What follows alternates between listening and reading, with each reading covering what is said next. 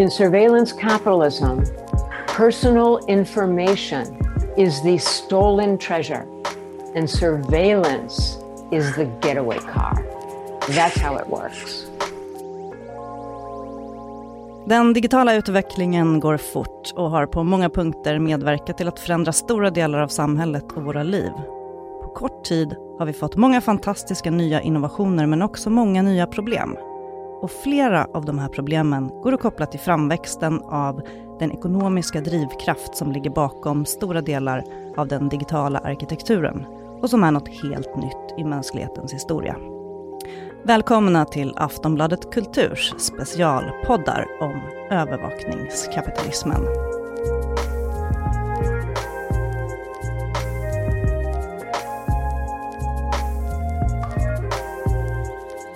Vi har samlats här idag i studion eftersom Shoshana Zuboffs banbrytande bok The Age of Surveillance Capitalism, The Fight for a Human Future at the New Frontier of Power från 2019 nu äntligen har kommit ut på svenska. Och därför säger jag hej till eh, Karin Pettersson, kulturchef. Hej, hej. Och Mattias Beijmo, författare och textskribent på Aftonbladet. Och jag heter Cecilia Djurberg, eh, journalist och skribent på Aftonbladet Kultur. Och vi är tre personer som har både läst den här boken förut och nu tar tillfället att prata om den igen. Hur, hur mycket har ni eh, längtat efter att få prata om den här boken? Jag har ju längtat jätte, jätte, jättemycket efter det. Nej, men det här är en extremt eh, viktig bok, en av vår tids viktigaste böcker, tycker jag, eh, av en av vår tids eh, viktigaste tänkare. Vi ska prata om henne, Shoshana Zuboff. Eh, och jag tycker att det är, mm, eh, bara väldigt kort inledningsvis, det finns ett stort glapp i samhällsdebatten, tycker jag, i en brist på förståelse för de drivkrafter, precis som sades här inledningsvis, som ligger bakom mycket av den utveckling vi ser inom politik, inom affärsliv, inom kultur för den delen också, eh, som vi måste börja förstå lite bättre. Och många, mycket av det beskrivs i den här boken. Mm. Mattias? Ja, jag instämmer med föregående talare till 101,2 procent och vill tillägga att jag tror att den här boken, den är inte, det är ju en tegelsten vi snackar om. Och, och, eh, Mm, Det känns 732 sidor i svenska översättningen. ja, precis. Och jag menar, alla kommer kanske inte som lyssnar på det att läsa i ingående alla 732 sidor, även om de är värd det. Så det känns otroligt skönt och bra att få tillfället att koka ner det här kanske till en essens för den som inte på en gång kommer att läsa de sidorna. Mm, precis. Och den heter nu Övervakningskapitalismen vid maktens nya frontlinjer. Eh, och den är översatt till svenska av Ola Nilsson, så det vill jag bara säga. Och vi ska alldeles strax, eller egentligen hela boken handlar nästan om att, eh, att definiera det här begreppet kan man säga och vad det betyder. Eh, huvudbegreppet övervakningskapitalism, vad det är för någonting och hur hon, eh, Shoshana Zuboff, beskriver det. Men först tänkte jag att vi ska berätta, vem är Shoshana Zuboff och varför ska vi lita på henne och det hon skriver? Mattias, du vet mycket om henne. Det stämmer. Eh, hon är en amerikansk akademiker eh, av rang, Harvard-universitetet, hög examen i filosofi, eh, men också en akademisk bakgrund inom socialpsykologi. Ehm, och förutom det här väldigt prominenta akademiska arbetet så har hon tagit med sig sitt kunnande eh, ganska tidigt faktiskt att börja skriva om det. Hon skrev redan på slutet av 80-talet en bok eh, om hur data utvinns i arbetslivet. Eh, och sen skrev hon också i Frankfurter Allgemeine Zeitung mellan 2013 och 2016 extremt bra, ganska långa Eh, texter, krönikor om övervakningskapitalismen. Och där kan man se och kunde då se hur hon liksom provade sig fram tankemässigt med en slags mix mellan då sin, där hon liksom är, har examina i med filosofi, socialpsykologi, men även då ekonomisk teori, prova sig fram till någonting som sen blev den här boken. Det är uppenbart nu när man går tillbaka och ser att ja, men det här är testraketerna, eh, testskotten liksom, eh, för det som sen blev den här rätt fantastiska boken. Mm, och Karin, du då? Vi vet att du har intervjuat henne på Bokmässan. Det kommer komma lite klipp eh, med Shoshana Zuboffs egen röst som kommer från den intervjun. Eh, varför tycker du att det här är en så viktig bok? Och berätta något om din relation eh, till Shoshana Zuboff. Ja, nej men jag... jag intervjuade, gjorde en lång intervju nu till Bokmässan, apropå då att den här svenska översättningen kommer. Men jag har läst henne, inte lika länge som Mattias, men eh, under de senaste åren när jag har intresserat mig för frågor som handlar just om eh, de digitala marknaderna, mänskligt beteende och påverkan på de demokrati, som har varit mitt, eh, ja, det, och det ämne som har intresserat mig mest. Och jag tycker att det man kan lyfta fram, eller bara för att förstärka det Mattias är inne på, så hon jag tror att det, det som är unikt med henne i den här miljön också, eh, av liksom tech-tänkare och tech-tyckare, att hon har den här kombinationen av att eh, förstå mänskligt beteende, både på liksom individuell och gruppnivå, eh, och sätter in den här utvecklingen i en social och historisk kontext, någonting som ofta saknas när man Eh, när man diskuterar den här eh, ja, utvecklingen som vi ska prata om. Mm. Eh, och jag kan berätta då, jag, den här boken nu som vi eh, pratar om, eh, det var den första boken jag läste av henne. Jag recenserade den när den var ganska ny i Aftonbladet, när den kom på engelska, och jag känner att den har hjälpt mig att sätta ord på saker som jag har anat, eh, försökt förstå, men som inte liksom, ja, hon har liksom, hon har gjort hela det här, eh, framförallt problemen ska jag säga, tydligare för mig. Mm. Um, och vi har då alla läst henne förut. Um, och kommer komma in lite grann på, om det nu är så att vi har hittat någonting nytt, det är ju fortfarande en mastig upplevelse, en läsupplevelse, den är tjock. Men vi måste börja med att definiera och, och prata om själva begreppet. Eh, boken i sig är indelad i tre delar. Eh, del 1 heter Övervakningskapitalismens grunder, del 2 Övervakningskapitalismens frammarsch och den tredje delen heter i svenska översättningen instrumentär makt för en tredje modernitet. Eh, jag tänkte att vi ska börja med att höra eh, Shoshana Zuboff förklara sitt begrepp själv. I want everybody to know that surveillance capitalism is a really a technical term. It's not meant to be melodramatic.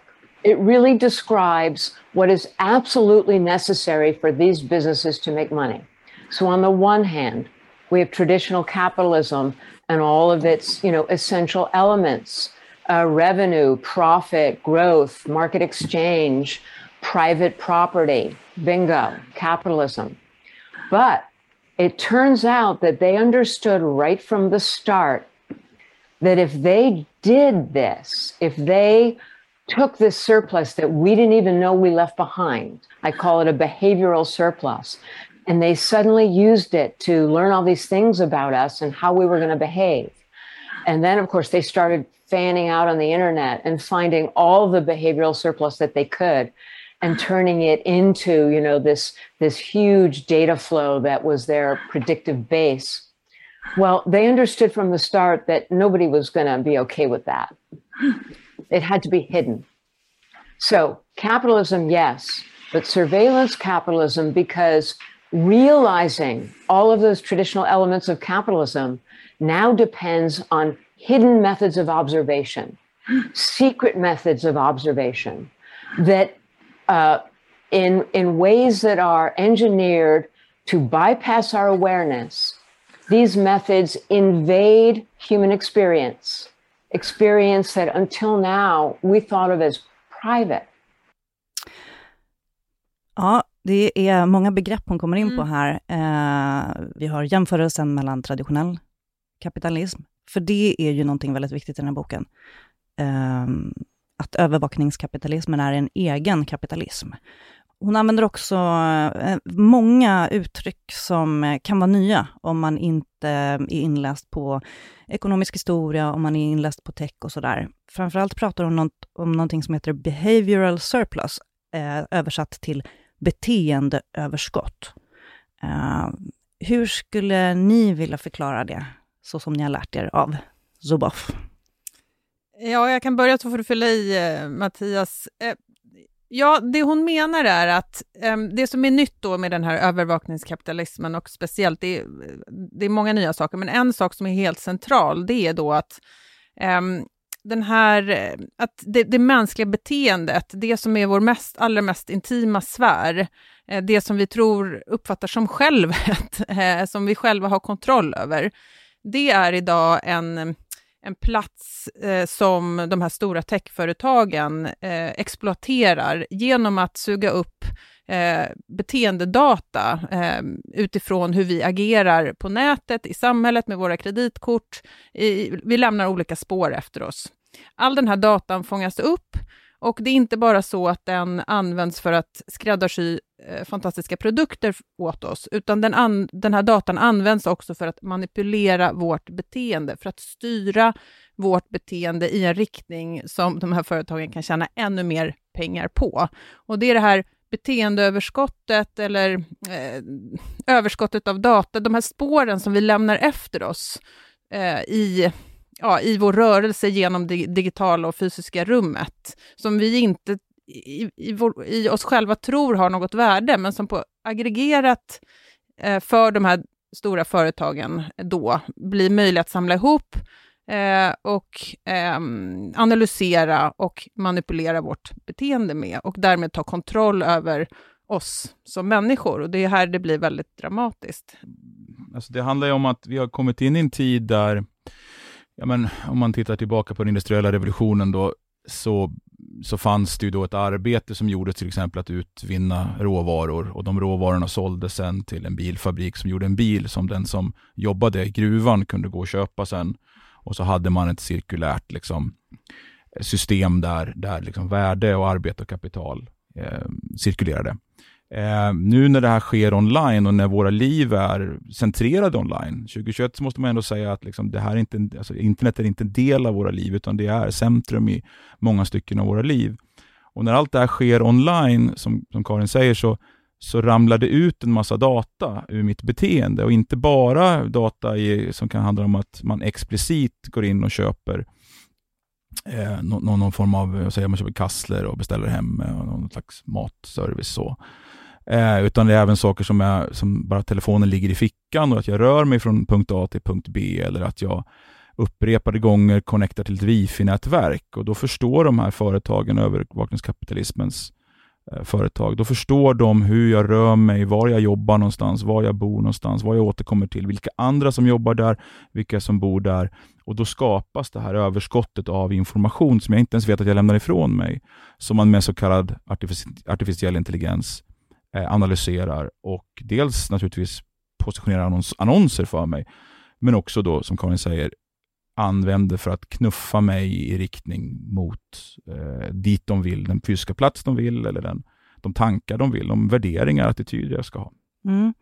För det hon gör i boken är också att hon beskriver hur det här upptäcktes, att det först var någonting som, eh, framförallt Google är det, från början var det en upptäckt, det var ett överskott, men hur eh, det som man har tänkt på som våra digitala spår nu är liksom, alltså vi är ju det här som du säger, vi är knuffade till att producera fler spår. Så att nu är det inte de där spåren som vi lämnar efter oss, utan nu är det liksom, nu är de framprovocerade hela tiden i allt vi gör. Så det är därför som det finns en app till varenda pryl man köper. Det finns ett chip i varenda sak, även fast man inte behöver det för att använda själva Ja, man behöver inte det för att använda en brödrost. Den behöver inte vara uppkopplad till internet, men nu kan man köpa sådana. Mm. Eh, och allt det här har ju gått eh, väldigt fort. Ibland pratar vi om eh, sociala medier-logiken, som om den har liksom, det var någonting som fanns, som vi måste lära oss. Mm. Eh, men den är ju egentligen eh, planterad.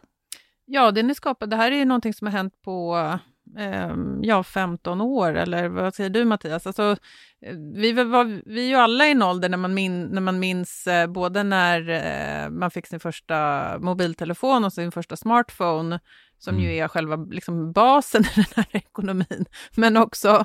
Eh, Iphonen lanserades 2007. Exakt, eh, så det är ju väldigt, det är väldigt nytt. Eh, mm. Och det som är hennes tes, ehm, och som vi säkert kommer tillbaka till sen också, det är ju att eh, ibland i debatten så kan det låta som att man, eh, man blandar ihop det som är teknik eller teknologi med en, det som är då en specifik logik, en specifik ekonomisk logik som är den här övervakningskapitalismen.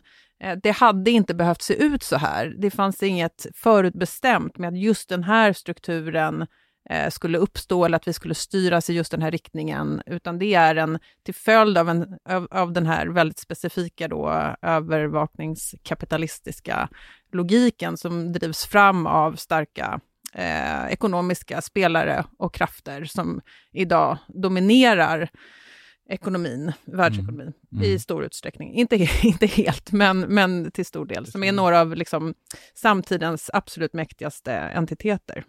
Hon skriver i boken om att, att det, det, och det här väldigt tydliga blank space, att det fanns liksom en stor tom yta när internet kom in i människors hem och sen då med smartphonen då 2007 kom in i vår liksom varje sekund nästan, eller åtminstone vår vardag på ett helt annat sätt när, när liksom hela internet och alla appar fanns i, i mobilen med iPhone och så.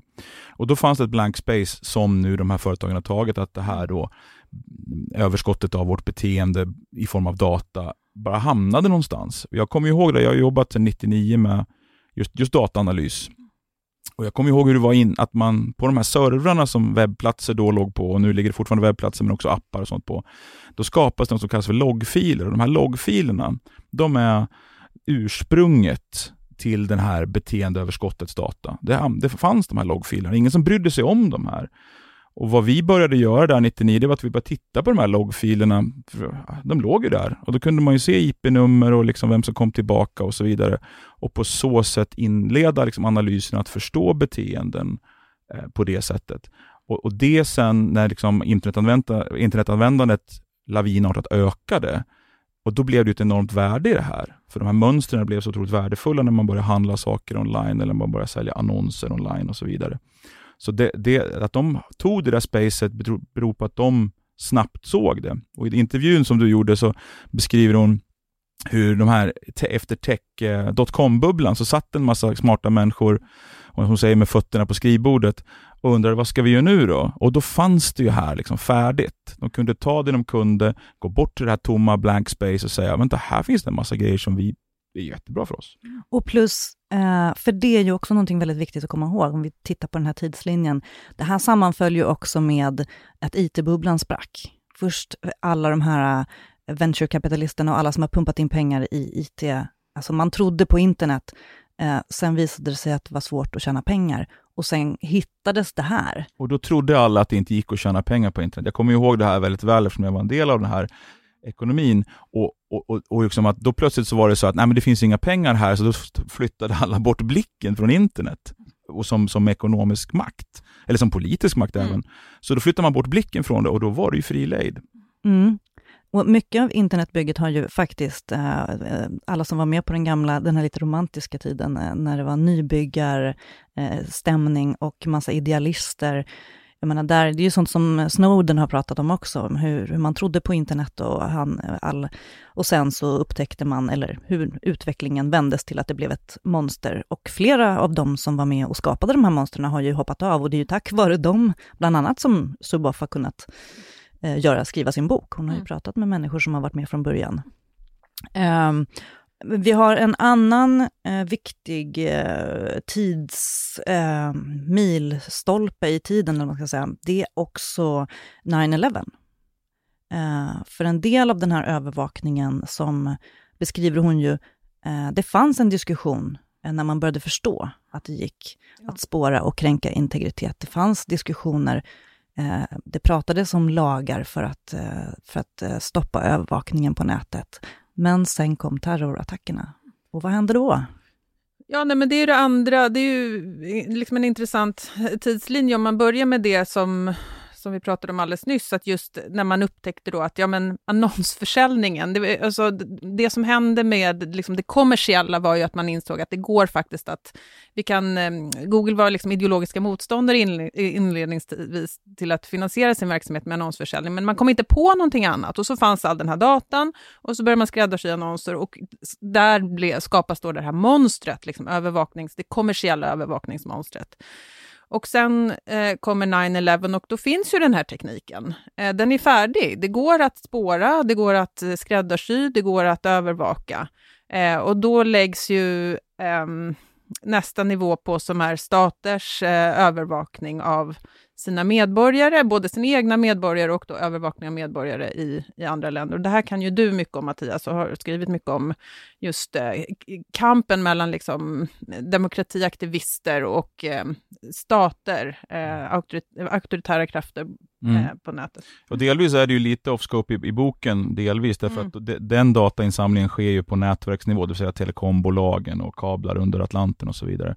Men, men, men det finns ju också en koppling till, jag menar de här företagen, de, har, de följer lokal lagstiftning. Så att när eh, en rysk internetanvändare använder eh, Facebook eller valfri eh, Twitter till exempel, då, då, då, då lyder den internetanvändaren och Twitter i Ryssland under rysk lag. Och Twitter, och Facebook och Google lyder rysk lag. De lyder när ryssarna säger vi vill ha ut de här och de här sakerna för det här är ett terrorbrott i våra dodgy lagstiftning, ja då lyder de det. Så att på så sätt blir de här övervakningskapitalistiska verktygen, Google, Facebook, Twitter etc. De blir också ett instrument för regeringar att på olika sätt använda, både för att fånga upp data, men också manipulera beteenden med att sprida falsk eh, information, då, så, eh, desinformation. Men för det är ju en viktig poäng eh, i den här boken. Det de gör med den här datan är ju alltså eh, prediktionsmodeller, mm. alltså möjligheter att förutspå beteende, kartlägga och förutspå beteende. Och alla som vill köpa in sig på den här marknaden eh, kan göra det med pengar, alltså även stater. Därför är det väldigt, tycker jag, väldigt intressant med den där ja, staten och kapitalet i den här eh, båten. Mm. För eh, det blir väldigt tydligt och det är också de privata företagen som har, som har drivit fram den här tekniken och de är ju glada. De får ju en enorm makt. Alltså det här är ju företag som är då världsledande. Ta Googles underbolag DeepMind till exempel. Det finns ingen som är i närheten av dem av dataanalys. Deras, Googles då kompetens att ta, ta data och, och för en, en utländsk, eller en säkerhetstjänst, en amerikansk eller någon de, de säljer den till, se de här mönstren och förstå rörelser och förstå samband med hur befolkningen, det behöver inte vara terrorister de jagar, utan de bara vill veta mer om hur befolkningen tänker och reagerar för att hålla sig lite up to date med, med strömningar politiskt, eh, attityder och åsikter. Det är en otrolig makt de får också visavi de riktiga makthavarna, så att säga, alltså de demokratiskt valda makthavarna.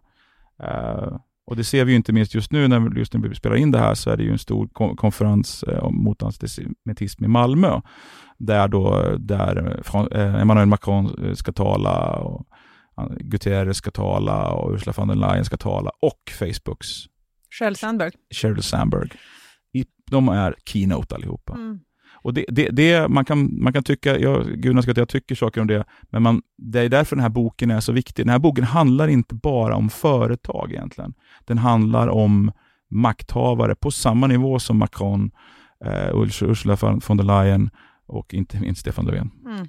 Och jag tycker ett perspektiv där, apropå det du säger Mattias, det är ju att vi pratar mycket om data och värdet av data, men den som har makten är inte bara den som har datan, utan den som kan analysera datan. Så att även om, eh, och det här, det här sägs ju ibland att ja, ja, men alla borde få dela data och vi borde föra över och liksom stater ska ha tillgång. Ja, fast kunskapen om att hur man analyserar, hur man tolkar, hur man gör de här modellerna, prediktionsmodellerna, algoritmerna, kalla det vad du vill.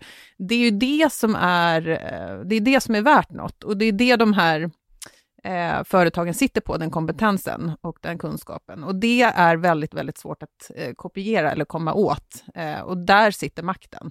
Därför där kan du både se vad folk tycker, men också då nästa steg, som jag som ju är själva poängen, du kan också, vet du mycket om folk så är steget väldigt, väldigt litet till att också säga, liksom putta dem i en riktning, manipulera, faktiskt påverka människors beteenden.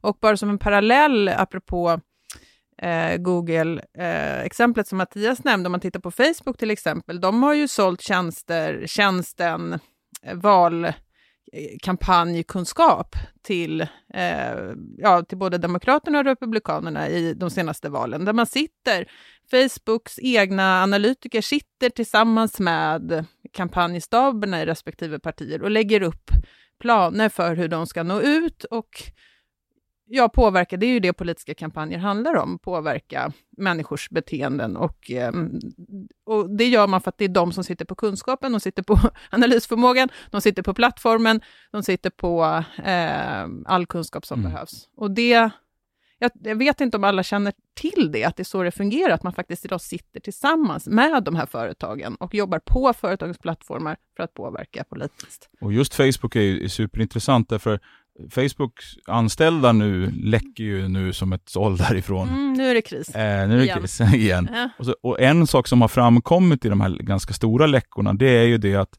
Facebooks anställda i Europa eh, eh, har har fått ta emot klagomål från politiker inom EU som säger att vi måste ändra vår politik, vi måste ändra våra politiska budskap för att passa era algoritmer. Mm. Eh, och då säger Facebook anställda så här, oj det var väl synd, och så fnissar de lite för sig mm. själva, för det är precis det de vill. Det vill säga att det politiska budskapet måste vara så skarpt, så polariserande, så tydligt för att tränga igenom, för att helt enkelt bli det som lyfts upp av de så kallade algoritmerna som lyfter det längst upp i flöden, som gör att det är högt upp på Google och så vidare. Och så vidare. De får, det går inte att använda liksom det ena och ena sidan och andra sidan argument, utan det måste vara spetsigt. Och det är någonting, jag menar, då, de facto så har ju de hamnat i en position, i det här fallet Facebook som vi pratar om, där de dikterar och styr det politiska innehållet i våra demokratier. Och alla andra måste anpassa sig. Ja, ja. Mm. och då är det ju det race to the bottom såklart också, för då kommer ju det konkurrerande politiska partiet och säger okej, okay, nu har ju ni suttit och snackat med Facebook och fått tips på hur ni ska formulera er. Kan ni inte göra det med oss också? Ja, absolut kan vi göra det, säger de och så gör man det, för annars då når man inte fram. Och man behöver inte ens snacka med dem, för man sitter med de här dashboardsen liksom framför sig. Man ser att vi slår inte dem nu, vi hamnar efter dem hela tiden. Vi har inte lika mycket engagemang i just de målgrupper vi vill ha. Men vad ska vi göra då? Ja, då, då står det ju tips på skärmen mm. liksom, med liksom små tooltips. Så här ska du göra, skriv så här istället. Och då gör de det. Vi hade en, jag hade en, jag skrev en bok tillsammans med Martin Gelin om internet och demokrati och då hade vi en eh, sägning i den boken som är att det brukar ofta sägas att högerextrema partier är bra på sociala medier. Men bara för att liksom göra Mattias poäng igen, snarare är det ju så att sociala medier är bra på högerextremism. Den logiken, den, där, den logiken kring vrede, engagemang, eh, starka känslor, det är det som passar i den här infrastrukturen, i övervakningskapitalismen, i det som eh, kommer fram i en liksom marknadsdriven övervakningskapitalism. Det är liksom ett logisk, en logisk slutpunkt eh, i, utifrån hur den här strukturen ser ut. Och det, det, är, de, det, är det där liksom, man vill att eh, kunskapen ska öka lite grann kring. Att det är ingen slump och det, det går inte att möta då med liksom, eh, vad vet jag, konferenser om eh, antisemitism Nej. i all ära, men om strukturerna ser ut som de gör så kommer inte hatfyllda budskap att minska på sociala medier och vårt beteende kommer inte... Det finns ingenting i vår, den mänskliga hjärnan som kan skydda oss mot den här typen av eh, övervakning eller manipulation. Utan, och det är inget som man kan sköta så att säga, på egen hand som människa, e, e, enskild människa, utan det här är ett samhälls, samhällsfråga som handlar om strukturer och pengar. Eh, vem mm. som sitter på makten och vem som, vem som tjänar på det som sker. Och den är konstruerad, den här logiken. Ja. Men så fort man börjat se på det som en logik så blir det så här självklart och så blir man invaggad i det. Och när vi ändå pratar om det här med sociala medier och vilka som har anpassat sig, här sitter vi i ett mediehus. Mm. Eh, alltså vi har en del skuld i detta, för att är det någonting som journalistiken och medier har varit väldigt förtjusta i, så är det att förstå och kunna lära sig att bli synliga mm. i den här sociala medielogiken. Ja, nej, men jag tycker det där är en jätteviktig poäng och någonting som jag har eh, tänkt på och skrivit mycket om eh, också. Och det, jag tror att man ska se, man ska säga den informationsinfrastrukturen eh, idag som en enhet. Eh, ingen står fri från den här eh, framdrivna, eh, eller den här logiken som du pratar om. Och eh, inte heller eh, massmedier utan man snarare samspelar med och försöker också bli bäst i den rådande logiken. Och det har, nu tycker jag att det har blivit förståelsen har ökat något och vi har gått, lämnat den här liksom värsta, just när det gäller tidningar, eh, som ligger mig närmast om hjärtat, så har man lämnat den här värsta åren med liksom klickbetes eh, eh, optimerad journalistik. Och det handlar ju mycket om att medieekonomin ser ut så att man idag eh, har svårt att tjäna pengar på annonser och det går mer mot prenumererat innehåll som driver fram en annan typ av innehåll. Men absolut att att det där hänger ihop eh, och att också mm, den vanliga journalistiken eh, för, och anpassar sig. Jag menar, journalister är också bara människor. De vill också nå ut, de vill bli lästa, de vill synas, de vill få många liksom, retweets eller likes eller, eller vad det nu är. Och där kan man väl nämna, nu har vi inte pratat någonting om Twitter, men bara som en passus så är, tror jag att det är ett jättestort problem idag att eh, mycket av journalist, journalistiken, om man tittar på Sverige, många journalister sitter på Twitter och hämtar sina uppslag i en, på en plats som vi vet är eh, infik, liksom dominerad av bottar, eh, propaganda, politiska liksom, lobbyister som sitter där och försöker påverka eh, journalisterna väldigt aktivt.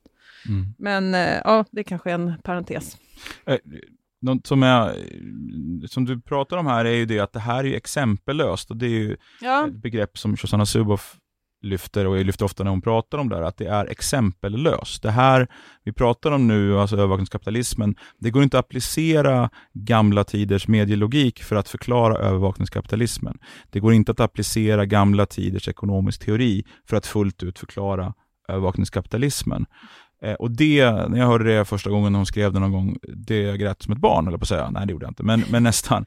Därför att jag är så less på detta. Mm. Alltså att ha, ha arbetat som 90-talet med det här och försökt förklara då eh, låt oss säga på uppdrag av tidningsutgivarna till exempel, och försöka berätta om det här som någonting som, man kan inte mota det här, man kan inte stå, nej men vi gör tidning på vårt sätt, eller vi gör tv på vårt sätt, eller, nej nej nej, eller vi tror att folk kommer att hitta tillbaka till något nytt beteende. Nej, det är exempellöst och det har tagit över. Och jag tror att jag jämfört med Suboff är lite mera deterministisk i min syn på det här. Jag tror inte att övervakningskapitalismen eh, övervakningsdelen i övervakningskapitalismdelen, den tror jag inte går att hindra. Mm. Den tror jag det är bara att finna sig i eh, och försöka mitigera med lagstiftning och sanktioner om så krävs eh, och så vidare.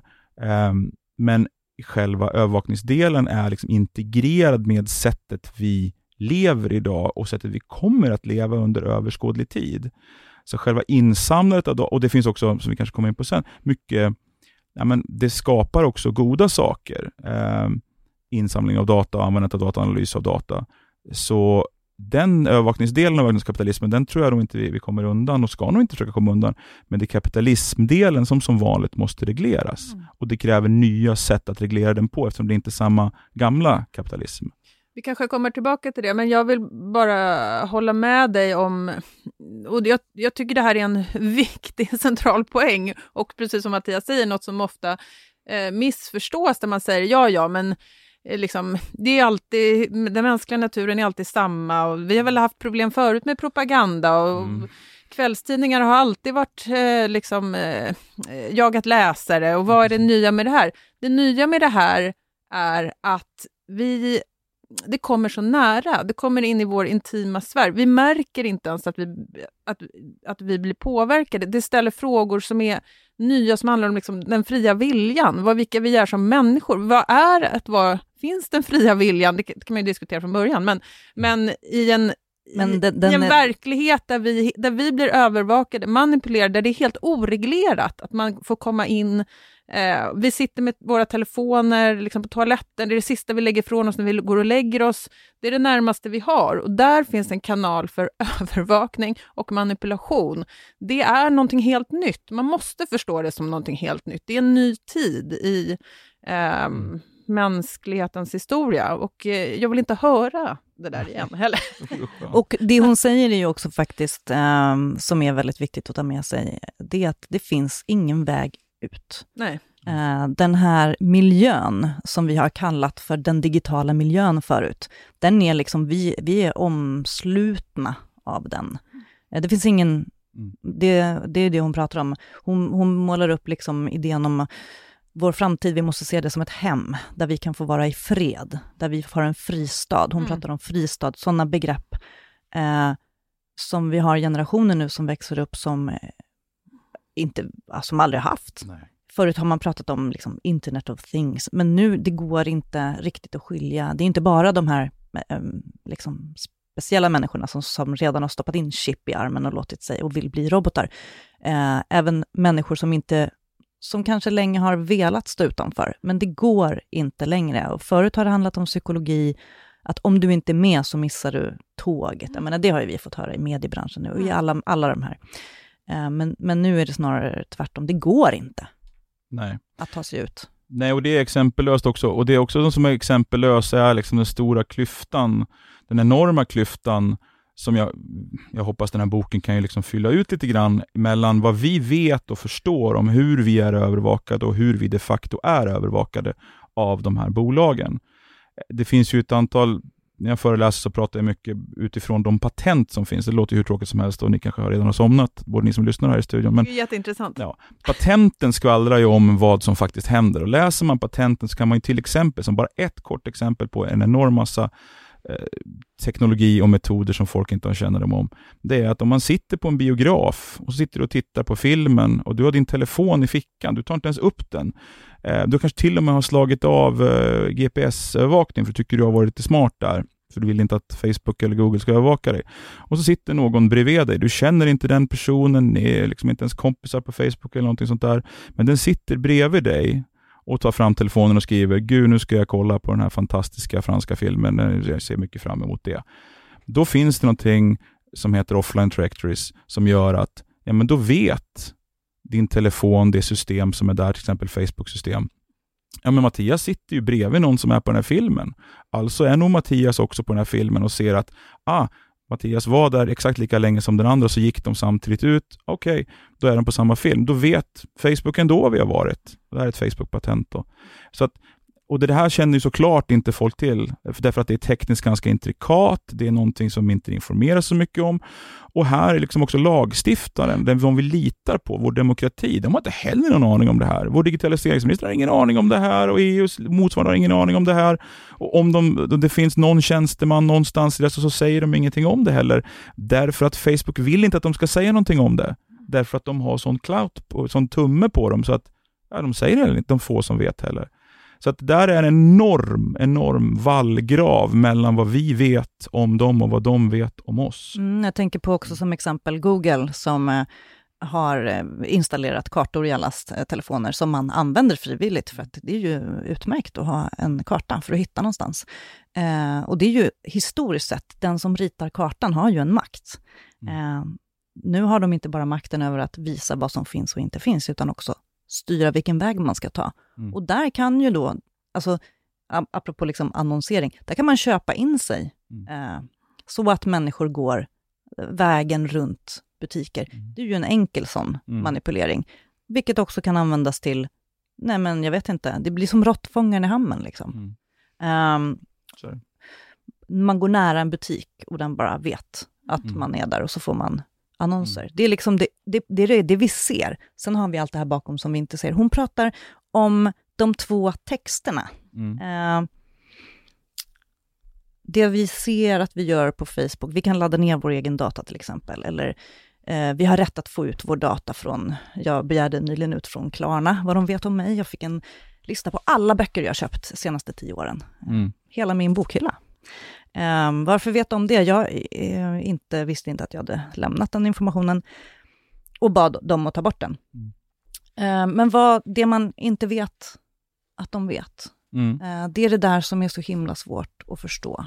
Det är Mm. också svårt att ta reda på om man inte vet vad de vet. Man vet inte vad man ska fråga, eller hur? Nej. Och de två texterna, nej men det är väl, om jag förstår henne rätt i det, i det så är det ju precis det du beskriver, det vi tror eh, händer och vad, vad liksom vår uppfattning om det här interfacet eller liksom Mm. vad relationen är mellan mig och den här sidan som jag ser. Och sen den andra texten är den som, det som faktiskt sker och, ehm, och maskinen där bakom. Och glappet däremellan är ju ohyggligt stort. Mm. The det- big other har The de. big other. Mm. det.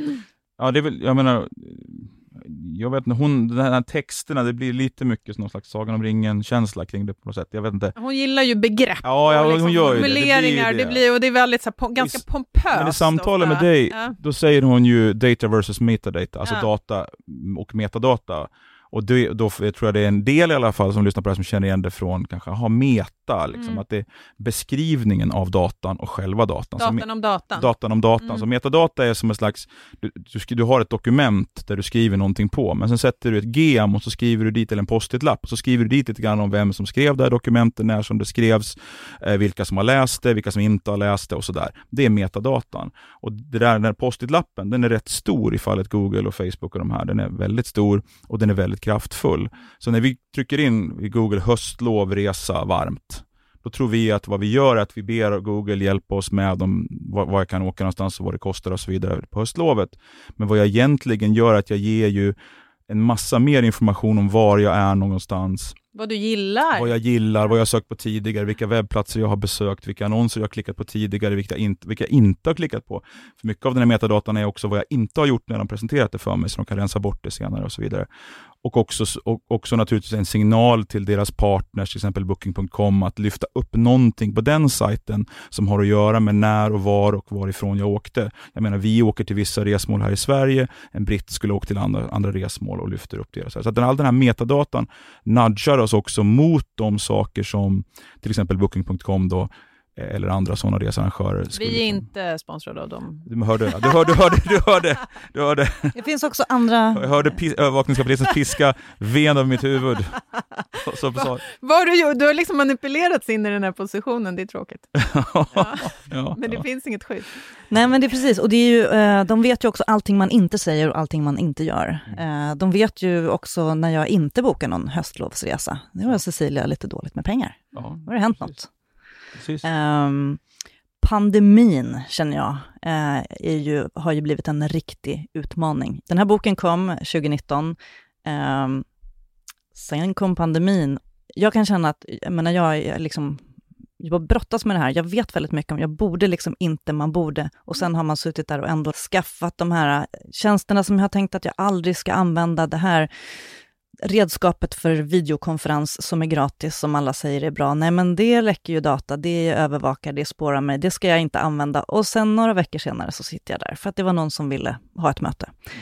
Eh, Ja, nej men det har ju varit eh, guldtider för övervakningskapitalisterna givetvis, den här pandemiperioden. Och jag hade någon liksom djävul på axeln i början där, februari-mars, så tänkte jag, förra året tänkte jag, men nu ska man nog köpa aktier i Netflix.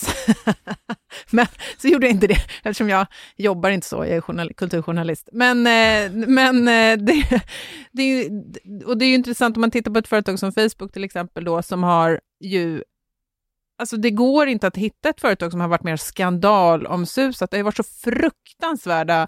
De har liksom bidragit till folkmord i, Bu- i Myanmar, det har, de har påverkat val, de har...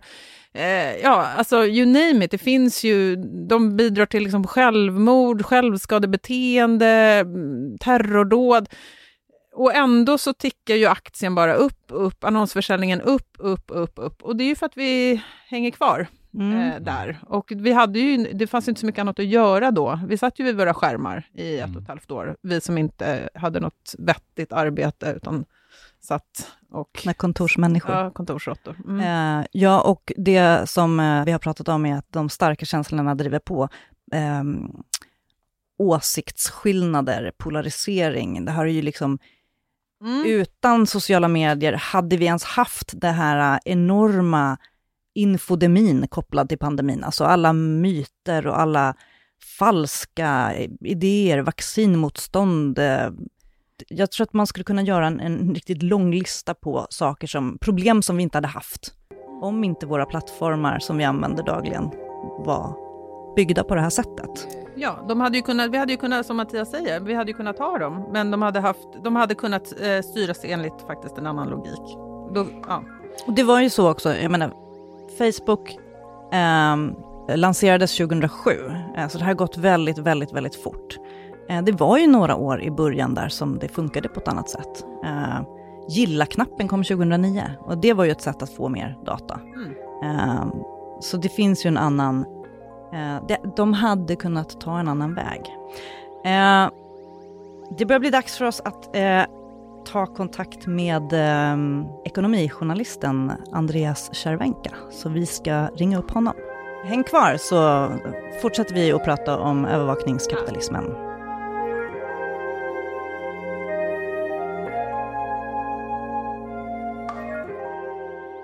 Du har lyssnat på en podcast från Aftonbladet. Ansvarig utgivare är Lena K Samuelsson.